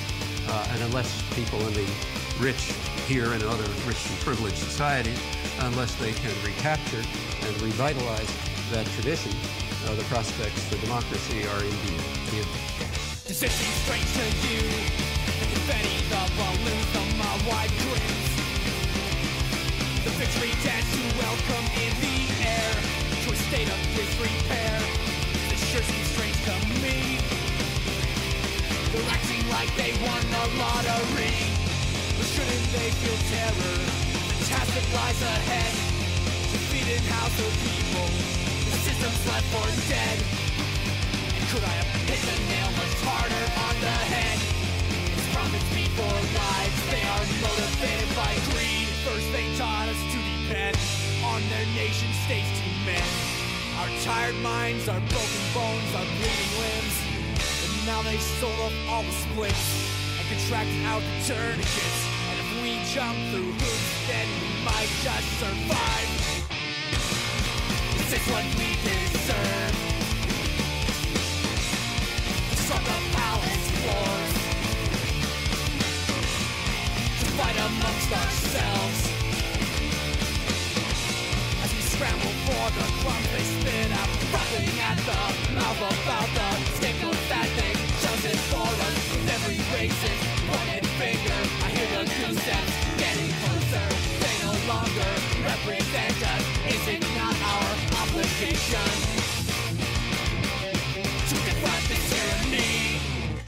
You couldn't not. you couldn't not. Okay. Like, you can't not. Yeah, so Amazing, amazing. Such good songs. God, Just- the lyrics. just cracking and like highly recommend i'm not a lyric guy i i'm As bad with lyrics yeah. yeah. but like you should just sit down and have a look Yeah. you know you you the greater you the the royal you you the listener if you haven't already just I remember once sending the lyrics to someone, just like, "How cool is this?" or whatever, and they were like, "Wait, is is this a song?" yeah You know, because I was just sending them the lyrics because the lyrics were just amazing as writing, as a piece yeah of as, writing. as writing goes and yeah people were like, "Wait, it's a song," and I'm Yeah. like, "Yeah, yeah," and it's a good song. yeah it's not And even the- just a song. and, it's like, freaking amazing. the dude who writes it plays the fuck out of a guitar Mm. while singing it yeah it's like it's out of hand amazing. yeah Um, so street teams yeah. So street teams, and then I went on to work on Big Brother. Um, oh that's right yeah that's right like a, really weird. I'm not a reality TV so you're because you're up in brisbane I'm up in Brisbane. Yeah, What I'm made living you in move Brizzy. Um, Just want to so, get the fuck out of Sydney, or No, uh, well, I was with Dave, and he joined against. That's right. Yeah, so okay, we yeah, moved yeah. up, but also I was doing the street team, so I could live anywhere, so it didn't matter to me. So Your house in Brisbane was fantastic. With yeah, it's many many many fun times there. Lots Yeah. of bands were staying, and you know Yeah. like. Wade lived with us, and then somehow Kiss from the Scare came and never left. So he sort of lived with us, um, which was pretty funny. I remember one time, um, I could just smell that they were home from tour. Good. good. Yeah. I was just like, wow. And I think Kiss was just sleeping in his underwear, and I just went and like picked his jeans up off the floor and like just threw them out into the backyard and just like hosed them off yeah. and left them there. Actually, it probably wasn't his. I don't think there was there was underwear under these jeans, but um. Yes. Anyway, lots of bands and um, yeah, really good good memories of living in Brizzy. Um, so then, yes, so Big Brother was based at Dreamworld, so I got a job there, and it was crazy cool production to work on. Terrible show, but it's like eleven full time people on a website, which is really big, and we were moderating the live stream to handsets and doing the forums and. Um, handsets like mobiles is what I'm saying. oh, that's what you mean. Okay, right. So, what technology was back there that that was getting? So people could pay in live stream, like they were paying for like a premium service. So it'd be funny because we'd be moderating and we'd be like, "Oh, great, they're talking about how their neighbor's a drug dealer. Like, let's switch to the other camera. Oh, great, they're like nude or something." We now we can edit this out, but you were there for a very, a very uh, what's the word I'm after? Controversial. Controversial. Thank you. Yeah, controversial moment. but you weren't there. There.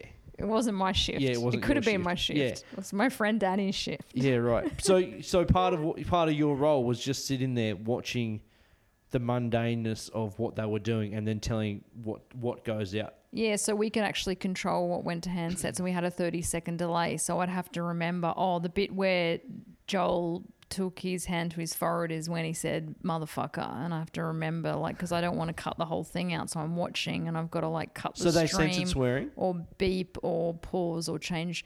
Um, Oh, during the different times, or depending on Okay. what times we had different rules. But on top of doing that, we'd also be like moderating the forums and doing stuff on the website, and so there's like a million things going on all at once. Um, I remember there was during during like before before a certain time at night, like seven or eight p.m. in the shower scenes, you couldn't show a guy with an erection. So we were like joking, like me and the girls in the office were like, "Well, what point is an erection?" Yeah, Like, yeah, what, yeah. like- it's fair enough. Yeah, like, you know, like, is there an angle involved or like? it's such a fucking weird concept, and I and I don't understand how it ever got. I mean, it was massive. The show was massive. Yeah, Yeah, and look, I think back then still it was probably still reasonably authentic, but then in the years to came, it was you know Yeah. full of people wanting to build a career off Yeah, who- reality TV. yeah. But back then, I don't think like there was a, maybe a little bit of that going on, but not so much. So, But yeah, um, people like back when it first kind of started, like two thousand one or whatever year it was, yeah. there wasn't that cult of personality like a No, well, we didn't have the yeah like that the infrastructure to support yeah that fake celebrity Yeah. like celebrities built off the back of doing nothing sort like of thing. we a didn't have Paris that. Hilton or yeah, insert name here. Yeah, Yeah. like maybe you get it on radio or something, Yeah. you know. But um, yeah. So the incident that you're talking about did happen, um, but it was interesting. So we would walk from our little office block. We were supposed to ring the control room, which is where they have all the TV screens, and that's where they do all the actual like filming, like all the camera Yep. stuff's happening over there. And we would say, "Hey, we're handing over to you," and then we would walk over, and we had to walk through the like um the stadium, you know, where they do the evictions. Oh yeah, yeah. We just yep. like walk around to the, that other building, and we just had to go in and just do something to like a video recorder because that was our delay. Our delay was actually just a video recorder feeding it back to us or something. So it's like we just had to press a button on a DVD player, and we would go home at four a.m. That was the end of our shift. Um, and on this one night, sorry, Danny, but she, I think, didn't ring the control tower. I mean, usually they're asleep. Everyone's asleep. Like everyone's been asleep now for like two or three hours on your shift if you're doing a night shift. Like hopefully, Do you mean the people working or the people on the show? or the people on the show. Okay. So there's you don't have to be too worried about what's happening. And so in the time that she left our building, walked the two to three minutes over to the other control tower where she was control room where she was just going to say, "Hey guys, over to you now." That's when the incident happened, which was two of the housemates going in and teabagging this girl. Like, yeah, Yeah. um, and anyway, this blew up, massive incident. She obviously wasn't happy about what had happened to her and went in to speak to Big Brother about it. Anyway, it blew up in the media and everyone thought it was like this staged like publicity stunt. But I mean, it could not have been the worst timing. It was it was like in the the, the two to three minute walk between one person being in control of the feed and the other person being in That's control of the feed. Like it's just it's just weird. It's Yeah. very weird. So um yeah, learn a little bit about moderation that night. Yeah, I can imagine. And the repercussions. Did they change? Did they like the second that happened? Did they change um, Yeah, protocol? they, yeah, yeah, yeah. They changed. Yeah, but I think we went to a five minute delay for a while, which was even harder to moderate. But yeah, they made changes, and um, I think we'd been able to go home if they were asleep too. But then there was none of that. There was yeah, staying till four, and um, yeah, they changed stuff. So anyway, so it was interesting. And then off the back of Big Brother, I rolled on to doing a um, a job in Sydney at Fairfax Digital, which is a parenting website. Um, Oh, that's right. Yeah, yeah. yeah, and that's a quarter of a million users, so huge like Big Brother as well. So we're talking like mass mass audiences. Um, which was just yeah, bit of a change, but really interesting. Um, and it was during my time there that um, actually a lot of the work we were doing was, you know, or lots of the conversations I could see was so helpful to women because they'd be women either they're in living in rural or regional areas or their husbands are away for work or they're women with kids that have special needs or they have late term neonatal loss or complicated pregnancies or there's domestic violence or you know so it was all really um, I mean, there was lots of just everyday chatter, but the stuff that really stood out to me was like, wow, this is really impactful for for these women. It's really helpful in changing their lives. Yeah. Um, and that sort of led me. Lots of people were beginning to ask me about online communities, and I decided to go out on my own and start my own business. Um, at the time, I had a toddler and a three week old baby, um, and just went, yep, I'm.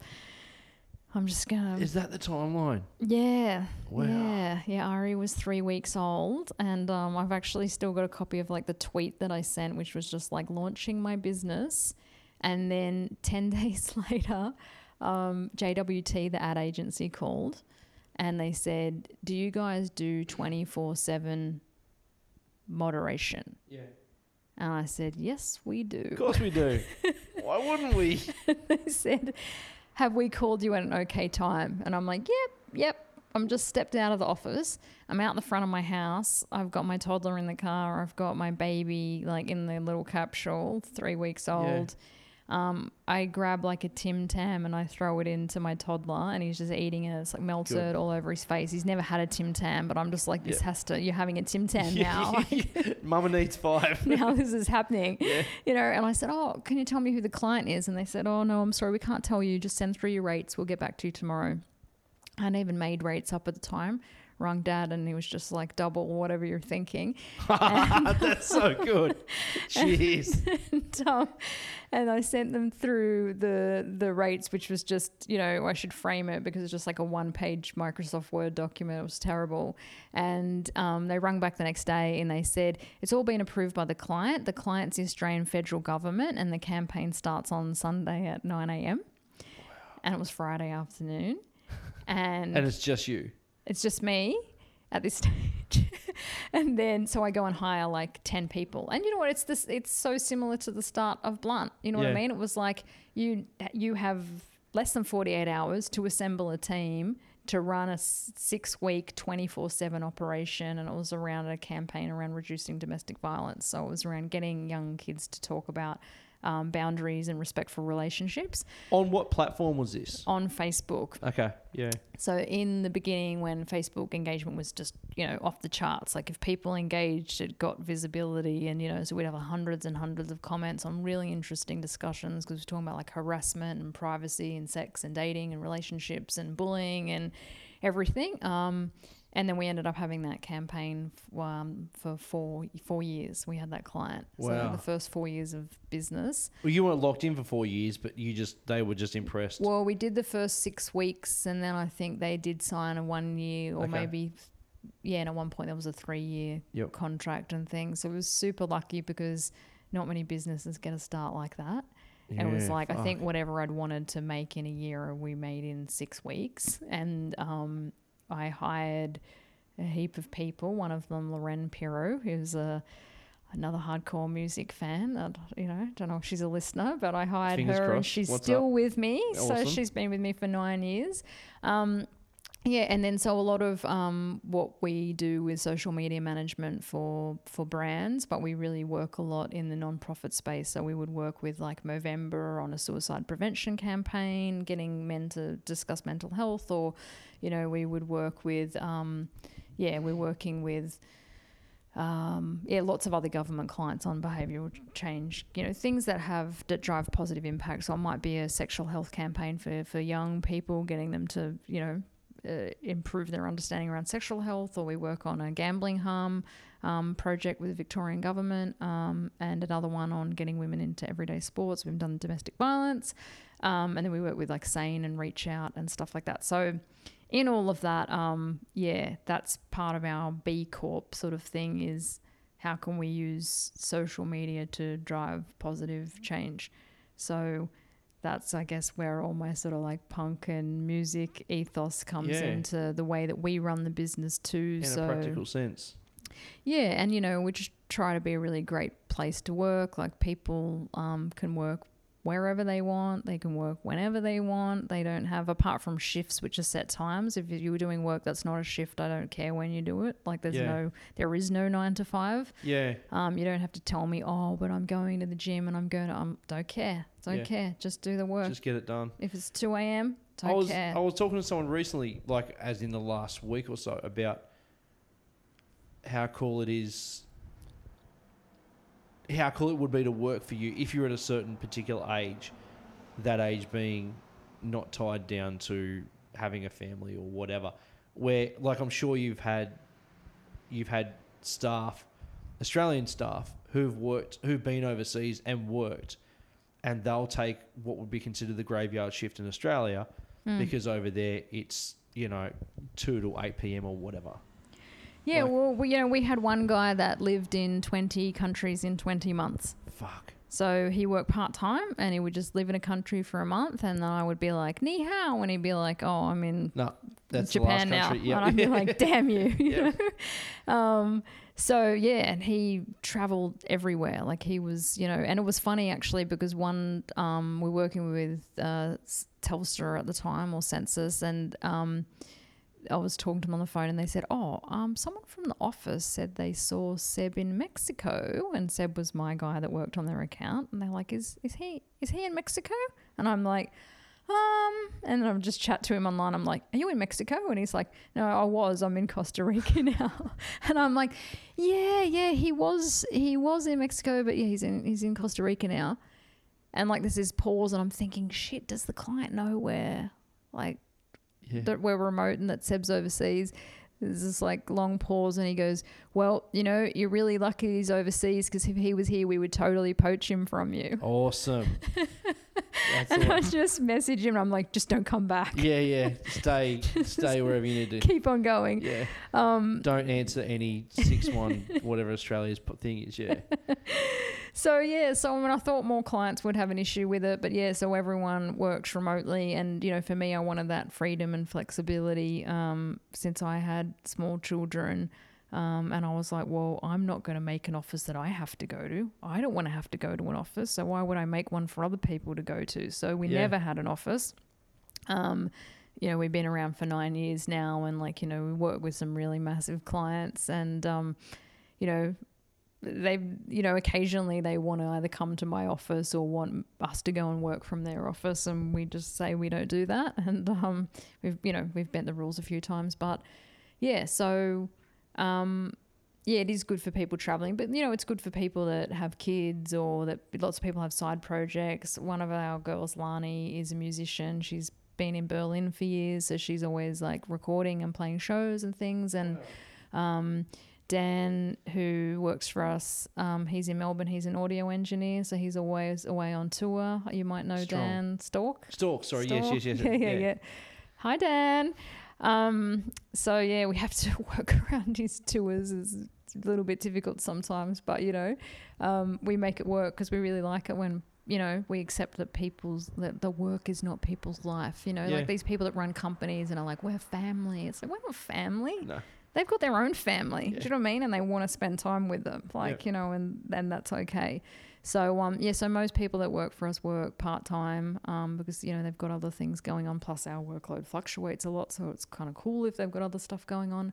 Um, and then one of the cool things that we do is when we ask we ask people each year what they want to achieve in their professional life, but we also ask what do you want to achieve in your personal life. So you know they might say I want to buy a house or learn a language or travel overseas or whatever it is and then we just check in with them throughout the year and say how's that going? Did you need to talk to a mortgage broker or did you sign That's up for that course or Yeah. how's the flights to Italy looking or whatever? Because they're really small things and I think you know but they make such a difference to to people's lives if they Yeah. feel like they they're getting the things that they want done in their life you Yeah. know and then we can kind of all check in on each other too because someone might be like I'm trying to meditate more and someone will be like me too we also do like we all have Fitbits and we do a work week competition Challenge. Yep. Cool. which I never win. I think I've won like twice or three times, you know. Occasionally I get in there and everyone's just like hammering me and I'm just like, get back to work. and I'm like, we need to give these people more shifts, you know, this is ridiculous. Um, but yeah, so anyway, I feel really grateful to yeah be able to run the business and, and work with great people. I kind of joke that they're all um like misfits, corporate misfits, and escapees. You know, people that have fled the nine to five and and joined me in this uh you know new future of work. Yeah, Endeavour. absolutely is. Yeah, Yeah. So So- it's yeah, it's just so nice to sort of yeah, I guess like have a few people from that music world that get it, but also just taken what you know that that that punk ethos and applied it to business. You know, I know I've had people over the years like, oh, I think it's you know so weird, like punks, you know, such a big part of your life, being like running this, you know, like business in this sort of capitalist world or whatever and I'm like yeah but I think I kind of make I make make that work because it's all Yeah. about like I think businesses can if you use it to you know to um, if they want them to be. yeah, yeah. they can be great places for for people's lives you know I think Yeah. and so we you know don't believe in growth for growth's sake we're not like we need to grow and we need Yeah. we must keep doing year on year growth and we're going to acquire other companies and we don't have that kind of like ridiculous mentality we're Mm. just like we talk about being like a calm company like how can we just you know like be calm and everything doesn't have to be like asap crazy get it done now or you know Yep. constant meetings and whatnot so um yeah so it's good It's pretty amazing. that's my crazy story joel That's unreal. So, before we finish, before we pick the last song, yes is there anything you want to say? Like anything you want to Oh. spruik or plug or, you know, whatever? oh gosh i'm and sure you get as deep or as shallow as you want. Doesn't matter. um oh let me think I feel like I didn't mention my, the boys at any point. I'm trying to think if I should say anything about them. You're them. more than welcome to. Just, oh, well, I don't know if they'll probably they probably won't listen to this though. I was going to talk about Nate at one point with music he'd been listening to, but I didn't get around to it. Well, okay, so that's you know obviously you heavily influ- heavily influenced with music with everything that you do. It's always there, and obviously their dad Dave, the same story, heavily influenced with what he does. Did they pick up music in the same with the same kind of gusto, or is Yeah. music a big part? Is music a big part on their their radar, or is it just like uh, it's a thing? Yeah, no, I think it is, and I think that they've, you know, because they're both really into music, and you know, they're eight and eleven, so I feel like that's already earlier than I was really getting into Yeah. music. And Dave's dad's really into music, so you know they listen to Queen and Neil Young and a lot of like this classic stuff from hanging out with um with Phil, which is really cool. So um that's definitely influenced them. And then I think Nate's just sort of found his way and will be listening to like you know Nirvana or the Beastie Boys or like but then he'll like listen to you know just a whole range of stuff but it's yeah wow that was loud Wow. background news Jeez. um yeah so it's yeah it's kind of yeah just interesting um yeah And how like are they? You know, hip hop's a big thing at the moment, like way bigger than rock is at the moment. Is that is hip hop on their radar or like? yeah definitely Yeah. and you know Nate's really into skateboarding and somehow that's what like skateboarding world is a bit to, as well so it's like you know Drake or whatever you know he would stuff like that so that's kind of kind of strange um but you know yeah I've never been I've never really pushed music on Yeah. them or been listened to this I just you know like but yeah Nate usually takes control of my Spotify if we're in the car or something you know Does he add to it or does he wreck? Like, does he add to your the algorithm or do you think he wrecks it? like, No, well, we've got Spotify family, Oh, but cool. Dave actually wrecks mine, like listening to Cheers, metal Dave. and stuff. I'm like, oh, what have you done? Um, so yeah, yeah, he sabotages it. But um, yeah, I mean, you know, like I love Camp Cope, and you know, I like listening to them, and Nate just this just like really doesn't like them, so he's just like, this is terrible, and he'll like change, and I'll be like, damn you, like my children. Um, but yeah, so yeah, anyway, it's interesting seeing um, them find their way in Yeah. the musical world, you know. absolutely, yeah. Let's pick a song. Okay, well, my last song is from my favorite band, the Get Up Kids. I thought that so that was the one I thought you were going to say before, but yeah, yeah. I mean, what go. a band. And Dude. I just feel like, you know, I still listen to them. Like so much of what I listen to, um, I don't listen to anymore, like Yeah. very rarely, you know, apart from when I go to an old music for old people s- show and yeah. Reminisce and feel great. Um, yeah, but Get Up Kids I do still listen to and I love. So this was, I mean, you could just, so many songs you could pick. Yeah. Um, but I love the live album, so I listen to that a lot. Okay. Um, I just think it's really good. I don't It's know. amazing. So I'm going to pick 10 Minute Mile from the live show. Is it is it live something to write home about, or do they do a live album? They've got a live album and it's Haven't- incredible. I don't think I've heard it. Just, you don't need anything else in your, well, you need lots of other things in your life, but Yeah. as far as the Get Up Kids go, it's a really good mix of songs and it's really good. Just sounds great. awesome. Thank So, you yeah. so much. Thank you for This is having me. And I just told you, it goes quicker than what you think. Well, you know, yeah, I talk fast, so that helps. that's but true, you know, yeah. that brought it down. People won't Yeah. have to listen to it on 1.5 speed. No, fuck, to fuck doing that. They need to get the, the normal speed, take it all in. Sick. Thank you so Thanks much. Thanks for having me, Joel. It was heaps of fun. Sick. Bye.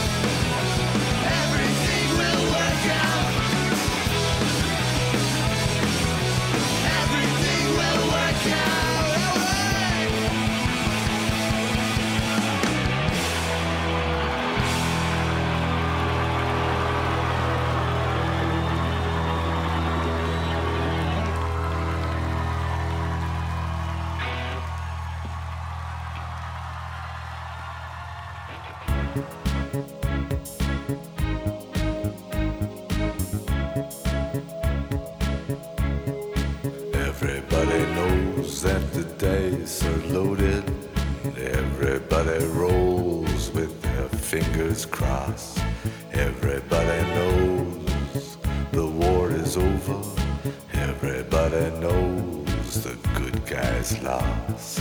Everybody knows the fight was fixed. The poor stay poor, the rich get rich. That's how it goes.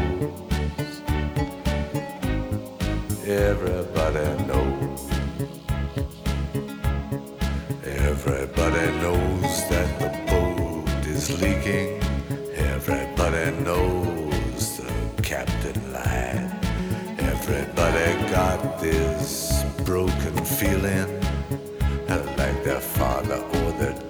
just. Everybody talking to their pockets. Everybody wants a box of chocolates and a long stem rose.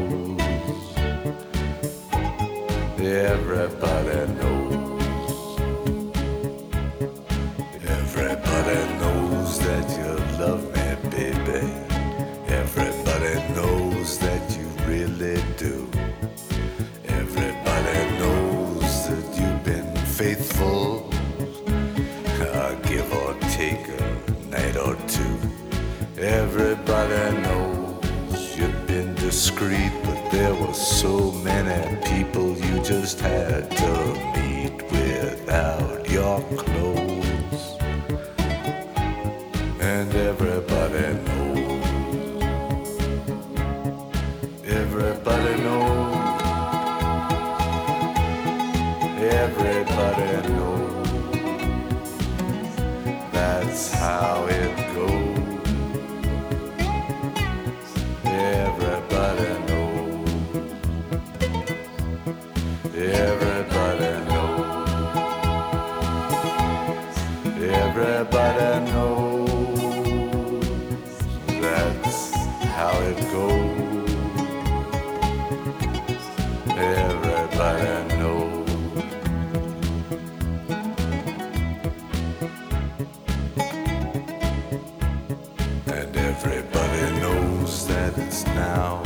never. Everybody knows that it's me or you. And everybody knows that you live forever. Or when you've done a line or two. Everybody knows the deal is rotten. Old Black Joe still picking cotton